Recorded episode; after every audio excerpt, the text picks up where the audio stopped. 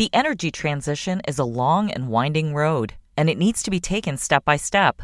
Learn more at SiemensEnergy.com. This is Barron's Live. Each weekday, we bring you live conversations from our newsrooms about what's moving the market right now.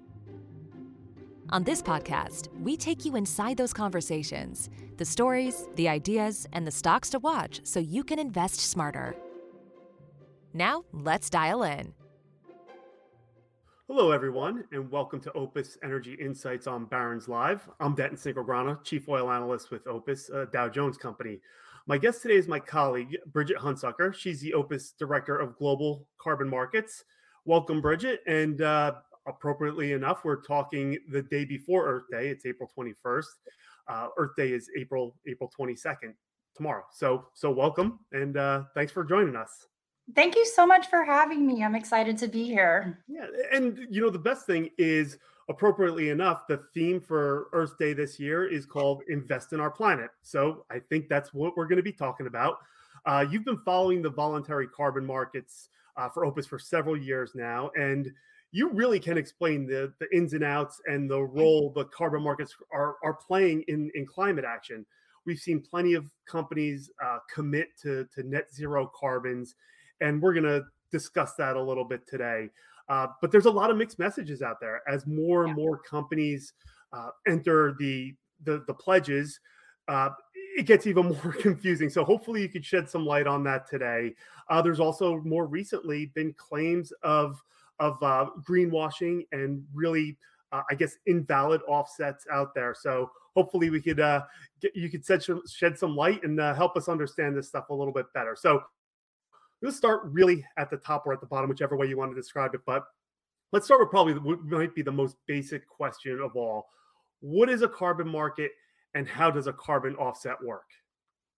Okay, yes. So, first, let me say that you're right. It is very confusing, and I'm definitely going to do my best to help us unpack that today. Um, we'll, we will see. So, in a nutshell, a carbon market is a trading system where carbon credits are sold and bought. So one tradable carbon credit is worth a metric ton of emissions.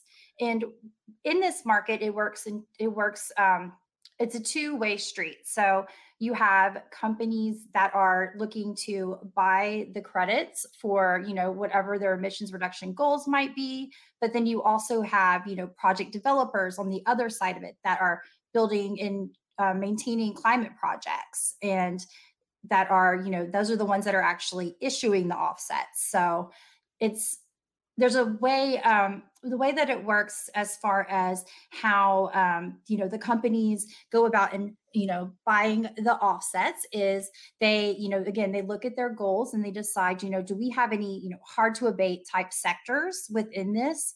And um, is there a way that we need to we can't maybe reduce our operational emissions at this moment but we can look at you know look buying offsets and using those um, exactly to do that to offset their emissions where they can't reduce them straight away so it's kind of a way to to jumpstart some of those goals okay so a little bit of a quick follow-up we all know about uh, planting trees, et cetera, or or maintaining uh, forestry.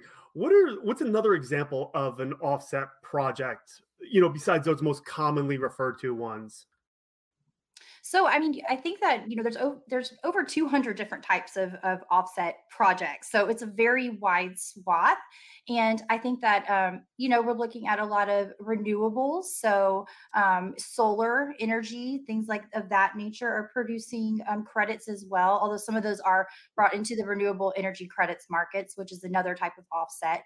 But um, I would say, I mean, you wanted a different one, but I think that it's really what we can look at is you know what is the most um, expected for quality and what is the most you know the biggest um, i guess markets within the voluntary carbon markets and that is definitely going to be your forestry projects um, your nature-based solutions as they're called um, and you know also a lot of folks are looking at these days like removals versus reduction so that's another thing to consider and you know under those umbrellas of removals and reductions that's where all those different types of pro- um, projects kind of fall into place so that's kind of the um, the hierarchy of it. Okay. Okay. Cool. Yeah. So uh, yeah, not confusing at all. So, but o- over the past several years, uh, carbon offsetting has grown in popularity. Obviously, as as more and more companies make this make the commitment. Um, over the next few decades, how does a company reduce its carbon footprint using offsets, and why are they finding it this to be the the proper move or the step in the right direction? Yeah, so I think that um, it's kind of being the right place at the right time. Um, I think you know. I'll just wanted to also mention that um, the voluntary carbon market is a, a it's a you know an emerging market but it's also a, a very old market so um in at least in the scope of what you know most people view it as so it's been around for 25 30 years um, but we had these processes going on. So when you know whenever the the paris agreement was signed and um, in 2015 and there was a lot of momentum that came to play about you know we need to reduce emissions we need to do something about climate change. And i think that the voluntary carbon market was you know just sitting there and it was ripe for you know this type of opportunity to be able to you know maybe people talk about scaling it up. So scaling it up to where um, you know there is plenty of offsets there in the pool and you know and so that's kind of what's been going on that side. But then when it comes to you know the so-called corporate buyers you know they're able to like i said look at that um, they they wanted to go ahead and you know pledge their net zero ob- um, obligations those voluntary obligations that we've seen countless of those being coming out you know in the last couple of years.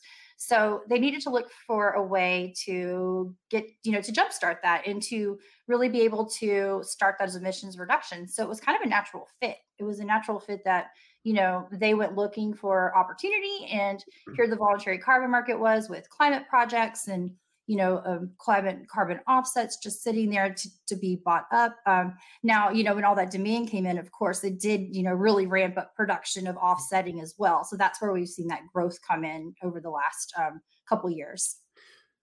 Well, it's it's really interesting that this has been, you know, uh, uh, uh, you know, kind of a, a growing industry, but something that's been around for for quite some time. So, and I just wonder if, you know, more recently the voluntary carbon market seems to be you know taking some hits here from from the media and organizations that are questioning some of the scientific methods and using verifying the climate projects mm-hmm. that, that, generate the, these credits uh, also been discussion around uh, credit quality and, and integrity in, in, in offsetting uh, you know some of the scrutiny you know it seems to be also even though we said this is this is kind of an older market it's it probably still in its you know growing pain stage if you will. But can you explain the the scrutiny on some of these credits and and how it's impacted the the voluntary market uh, industry and and also those doing the offsetting as well Oh, certainly. So, I mean, this is something that we've been watching very closely, you know, at OPIS because we deal with um, with pricing these credits. So we're always looking at um, supply and demand of fundamentals and those factors coming into play. And you know, first thing I'll say is that in the voluntary carbon market or the voluntary carbon market is very delicate. So anytime that any type of scrutiny comes out against carbon offsetting or emissions baselines or what these credits are really worth, the tangible um, worth of these credits, it can very much drive demand much lower. We'll see it slump. Um, it's just, I've never seen a market actually this delicate to um, news that gets put out, to be honest. And I think um, what we have what we have seen is an uptick in this because you know we're not all scientists like you mentioned it's really confusing right and so even though there's been um, these you know carbon registries that have methodologies set up that have been kind of longstanding, a lot which are in revision at this point as well um, because of some of this. Mm. Um, they've had verification, very detailed verification problem, um, prog- um, excuse me, verification um, processes mm-hmm. for a long time, right? So now what we have is you know a lot of attention getting um, getting involved and of course that makes sense because if we're you know buying up more of these credits and you know there's there's watchdogs that are watching what corporates are doing and if you know they are of course people are going to you know just try to you know decide if you know their credit or their worth their value by doing their own analysis and their own data. So when something like that comes out um, which we have seen an uptick, and it, it does um, really dampen demand. And I think one thing you mentioned quality. So one thing that we will, I, am sure that this will continue to happen. You know, this especially through this year. But what we have right now in the carbon um, industry is um, several task force that have gotten together with a, a lot of smart folks, and they are trying to. They have a really, really hard, challenging job of, you know, organizing all those projects and where they should fit, which I was saying before. Going back and really looking at how that methodology was developed, um, unpacking pretty much everything up to this point and reviewing it. And then now what they're doing is really looking at it and say, okay, well, what defines quality? What is a quality credit? And what standards, you know, should be in place to ensure that kind of what you get is um, what you thought it was, right? And that it really is having that that um, emissions reduction. So yeah, we this is a, just like I said, a huge topic right now, and um, you know we've had some we've had some um, strides recently with um, the the task force for scaling the voluntary carbon markets, integrity, um, integrity council. So I know you mentioned that there's a lot of we were talking earlier, and you mentioned there's a lot of acronyms. Well, that's true. so this is one of them. But you know, they recently just released, after three years of work, their um, core carbon principles. So this is just the first release of this. It's kind of a first wave. It's very, very broad, but it's getting to the heart of really defining what the quality is of these credits and how to um, how to measure, review, and verify these projects and measure those emissions. So because of this, you know, what they they're doing is creating kind of a common language that you know people in the industry can understand but also you know those of us that are you know not only watching it but maybe people that are thinking about investing and want to make mm. sure that they're getting you know they're they're doing the you know getting their values worth and they're making sure that they're they're trusted in that they're really making you know the climate impact that they hope to they'll be able to look at this also as sort of a guide to help them understand so that's that's my thought on it Okay, great, great. And it is uh, 1210 or right around there. So uh, I'd like to remind the audience that you could submit questions in the Q&A. And uh, well, I'm sure we're going to get to some in a, in a few minutes here. So I just wanted to continue the conversation. So as we were saying before, uh, you know, carbon offsetting is now pretty much in, ingrained in the in the net zero plans, you know, all over the world. Uh, so after the scrutiny uh, and the challenge that you know are still being addressed, as you just illustrated, um, is a voluntary carbon market still going to grow kind of as expected? So um, the simple answer is yes folks do think that it will that it will continue to grow. I mean, there's been challenges and road bumps, but I'm sure if you looked back at many markets that, you know, as they're coming together and solidifying and maturing that this is probably a common thing that happens, right? So, and work is well underway like I was saying to define quality and also to set up the proper um, sort of infrastructure for trading, which is a completely different challenge that is happening in the voluntary carbon market at this moment too. So I'd say even though, you know, like I said, momentum has stalled this year kind of for macroeconomic factors and because of that scrutiny we talked about, um, you know, that really makes people rethink their positions. But, mm. you know, it's still the same plan. So um, over the last um, several years, it has grown tremendously. So it was about a um, $0.5 billion market, I think in 2020, which is more than 2 billion now for valuation. And it's expected to reach um, by 2030, it's going to reach 30 billion.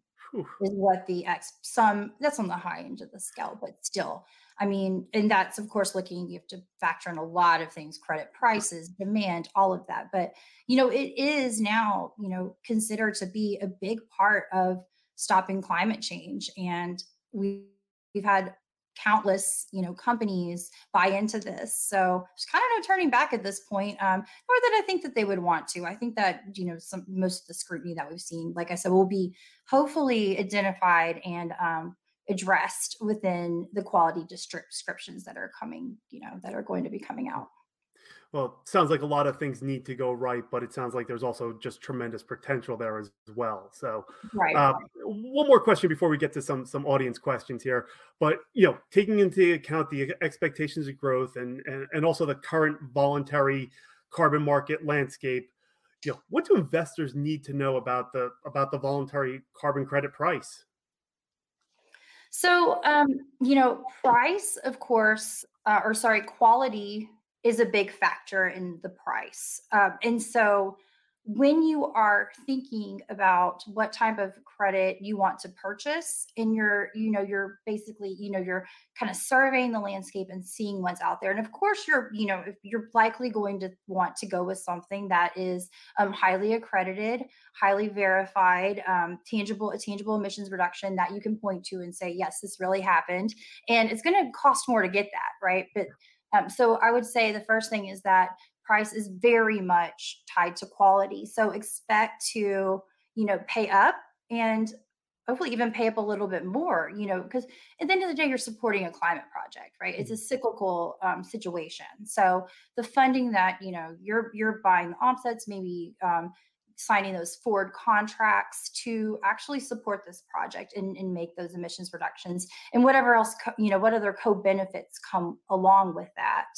Um, so yes, that was that would be pretty much what I would say about price. Um, you know, uh, for price transparency, that is definitely one of the challenges that um, came up. You know, when we started doing this um, back in 2020 is when we first started kind of really looking at voluntary carbon markets after being in the compliance carbon market space for some time.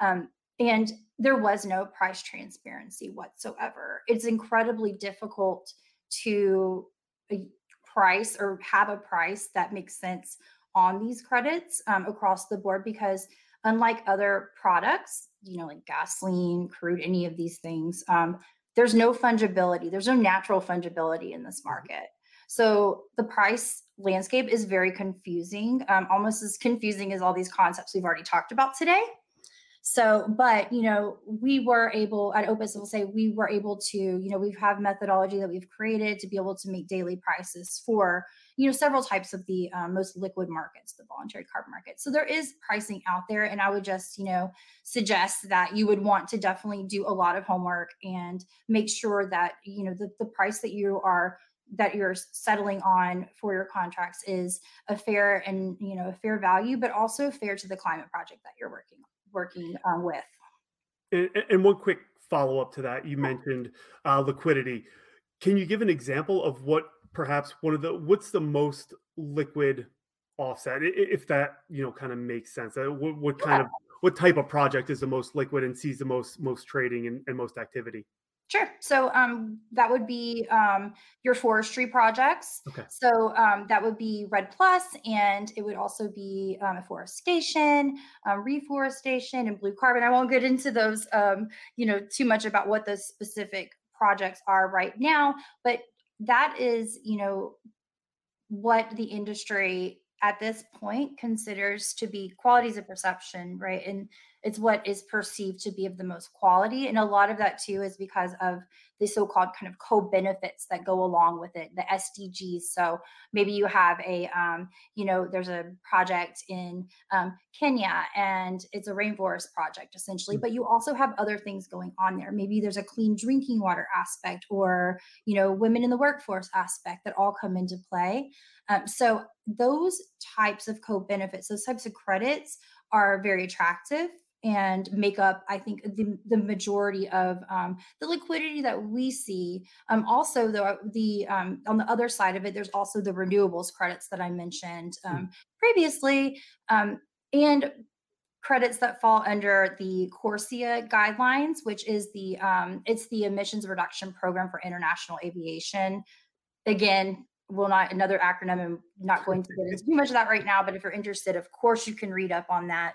Um, and those credits are, you know, you have to have a certain type of credit to fall under that methodology. Has to be verified for that. So that's another really large and liquid market as well. But between across the board for those credits, the pricing is like is like one dollar to thirty dollars per credit. Just to give you an idea of the scale that you will see. You know, again, getting back to pricing when you look at the prices out there. Um, so there's a lot to um, you know to to look into and just to make sure that you're getting the credit that you you know you want. And um, i think that with red and um, ar and blue carbon the, the more emerging you know credits um, that is really going to give those that quality factor that's becoming you know has always been important but now is in the limelight becoming more and more important Gotcha. Yeah, and I think I need a list of those uh, those acronyms printed out, put it next to me, so I could, you know, not be uh, so behind the eight ball. But you did mention REDD+, and that kind of segues nicely into into our first question from Javier. So, what is your forecast of market behavior for nature-based solutions credits, and especially for REDD+ credits for the rest of 2023? So um, that's an interesting question and one that we are, you know, following, of course, very closely at OPIS, considering that we do, you know, that we do um, assess those markets. And so it's been a wild ride so far in 2023 in the REDD+ market. So what I can say, I'll, I'll give a little bit of a, you know, just kind of like what has happened um, so far this year. We've seen, of course, um, the price it, it's been a yo-yo, but it has um, plummeted quite a bit.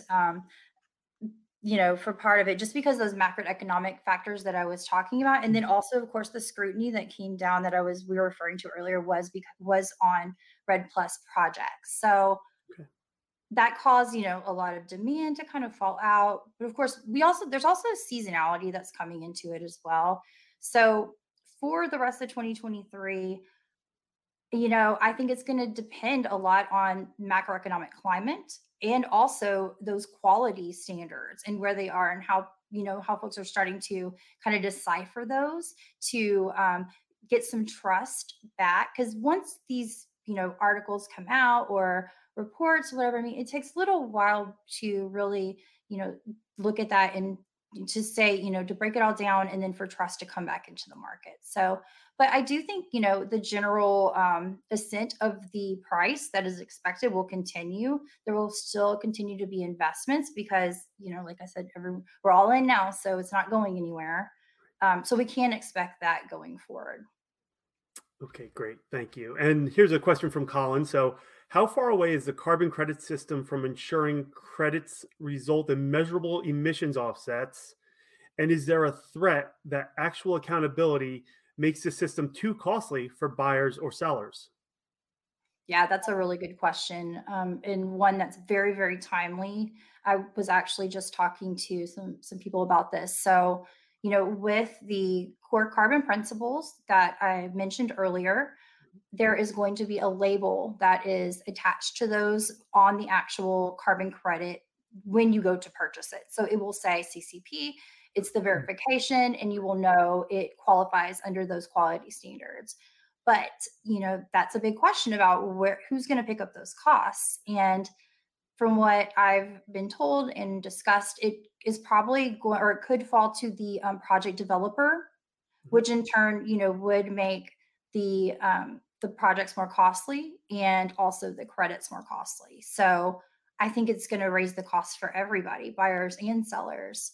Um, problem with the project developers is that you know some have a lot of capital and a lot of financing behind them, but also there's many that um, are nonprofits, right? And they Mm. may not be able to, um, you know, garner those extra costs that they need to to be able to maybe heighten their their projects to get to the level that they need for that verification for the CCP. So, will it be too costly to you know for buyers and sellers to handle? I think it's going to be harder for sellers. I feel like buyers are going to be coming into this market already kind of realizing you know the, the the forecast for the price and that will be built in i'm not sure when that's going to start showing up um still probably another year away or so before we see those labels coming out i would imagine but um you know we will start to see that in the price forecast and i think it'll be built in naturally and i think buyers will adjust Okay, great.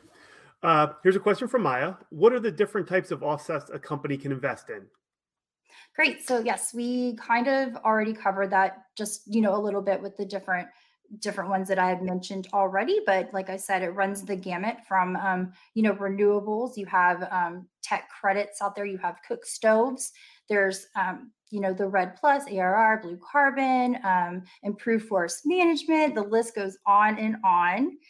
I would just suggest that if you're interested in um, knowing more about the different types of projects specifically, that you kind of just, you know, take a look, do some research, and maybe just kind of ask yourself, what are you interested in? What part of climate action do you want to take? What part do you want to be in that? You know, what impact do you, does your company want to have? And then go from there because anything that you can imagine is probably available. if you think it up, you could uh, you could you could find something for if it. it's an issue in the world, you know, and there's emissions reductions attached, then you may be able to find a you know a carbon credit for that. Also, there's regionality too. So a lot of buyers like to actually buy credits from their region or where Mm. they where they're you know where they're at their footprint actually is where they're actually making that that carbon footprint. So that's another thing to think about too. Regionally, you know, where are you and is there something by you that you want to support or you know is it across the world but either way uh, you know one one ton of emissions reduced um, you know reduction is is good anywhere in the world it's a it's a globally you know one ton anywhere is the same as another so Yeah, emissions don't just stop at a border. So yeah, yeah. uh, one from Noel here. Is there standardization on the near term horizon?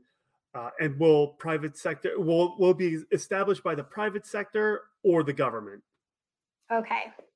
So this also goes back to the the quality and what we were talking about, you know, this big push in the voluntary carbon market to achieve some sort of standardization that, you know, has kind of just happened because of all of the the disorganization that was there to begin with. They're kind of having to put all the ducks in the row. So to answer your question, the private sector is the one that is currently doing the organization um, in the standardization or trying to achieve standardization um, it's a big, big challenge. Can hardly help wrap my own mind around it. Um, but as far as um, the governmental approach, um, that you know that could come if there is a you know down the road if there's a decision to have a global carbon um, offset price, then that's when we would definitely see some um, you know some standardization um, kicking in. And again, I'm talking about the voluntary carbon markets here. If you're talking about regulated markets or um, you know compliance markets or cap and trade as it's called, then it's a it's different. There's definitely going to be um, standardization. Um, and for many of those, the the trading infrastructure and just the the trade, um, the way that it's already you know trading is built out is is already in that structure. So It's already pretty standardized. yeah, it is standardized. It's it's it's gotten there, and it's also you know it's the most of those. Um, but you know we've had some new entrants lately, which has been exciting to the compliance side. But um, many are you know they're they've been around for a while, and um, they're very very liquid. Okay, great, great. So uh, here's one from Eric. Uh, question on uh, whether you are seeing price difference in, in high quality offsets. I, I think you mentioned a little bit about there, so maybe a little bit more detail this time. Uh, ju- And they should probably trade more often or, or be a lot more liquid than than everything else. Yes.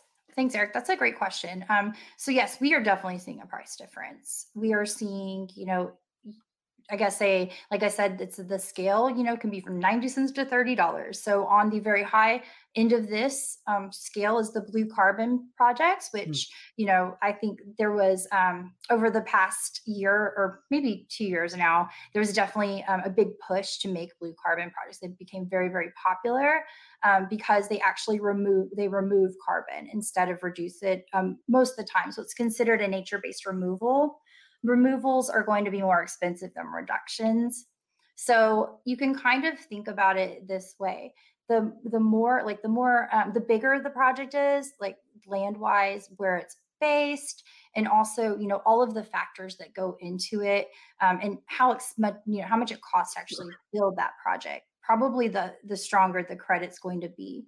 So a lot of those projects, you know, I'll take blue carbon as an example. Um, they're very, very involved. Um, there may be in areas that are harder to work in. There's just a lot of um, factors um, for price um, for the actual for the actual price to build and maintain the project. There may be other places that are a little bit easier to get to and um, more developed.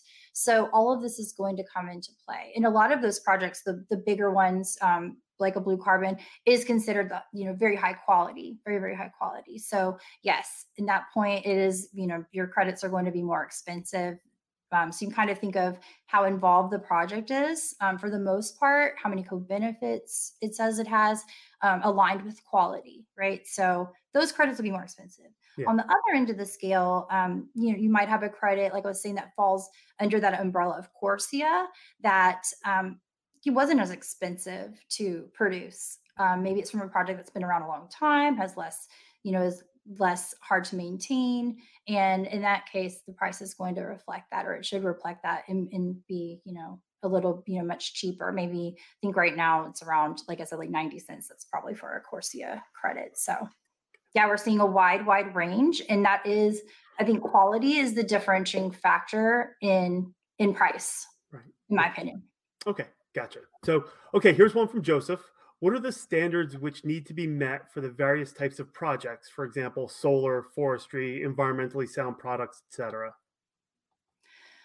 Um, let's see. So for the various types of projects for all the standards, I mean, I think that these standards are, you know, they're written within the methodologies for the the various registries. So that would be, you know, what I would what I'd say, you know, every methodology, it's kind of like I say like carbon credits, they're kind of like snowflakes. Methodologies are kind of like snowflakes too. You have a certain type of project.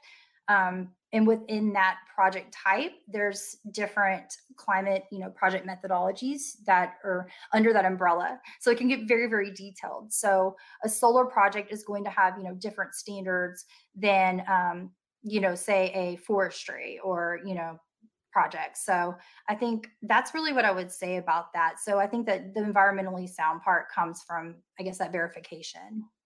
And it's very detailed. You have to look into you know the different types. And as someone who's familiar with methodologies, I'm sure you've uh, gone through all of them. so, unfortunately, yes. uh, here's, here's one from Stephen: Is transparency for carbon credit buyers a top priority? Seems like the firms voluntarily buying credits may not see how the offset is being performed.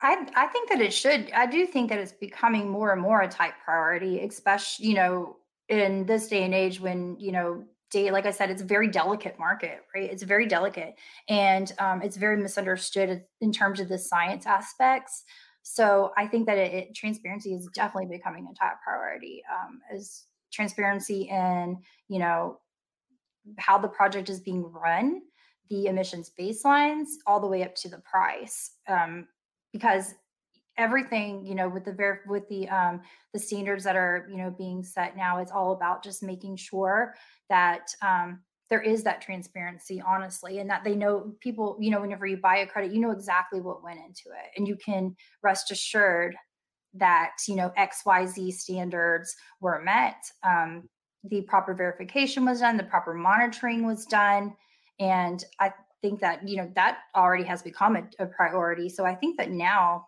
because of that scrutiny and kind of the um, it's worrisome you know they buy up carbon credits and then there's an you know if you have a chance they're going to possibly be invalidated by mm. the media. I mean that's you would definitely want to make sure that what you're buying is going to be you know up stuff and exactly what you you say that you you purchased.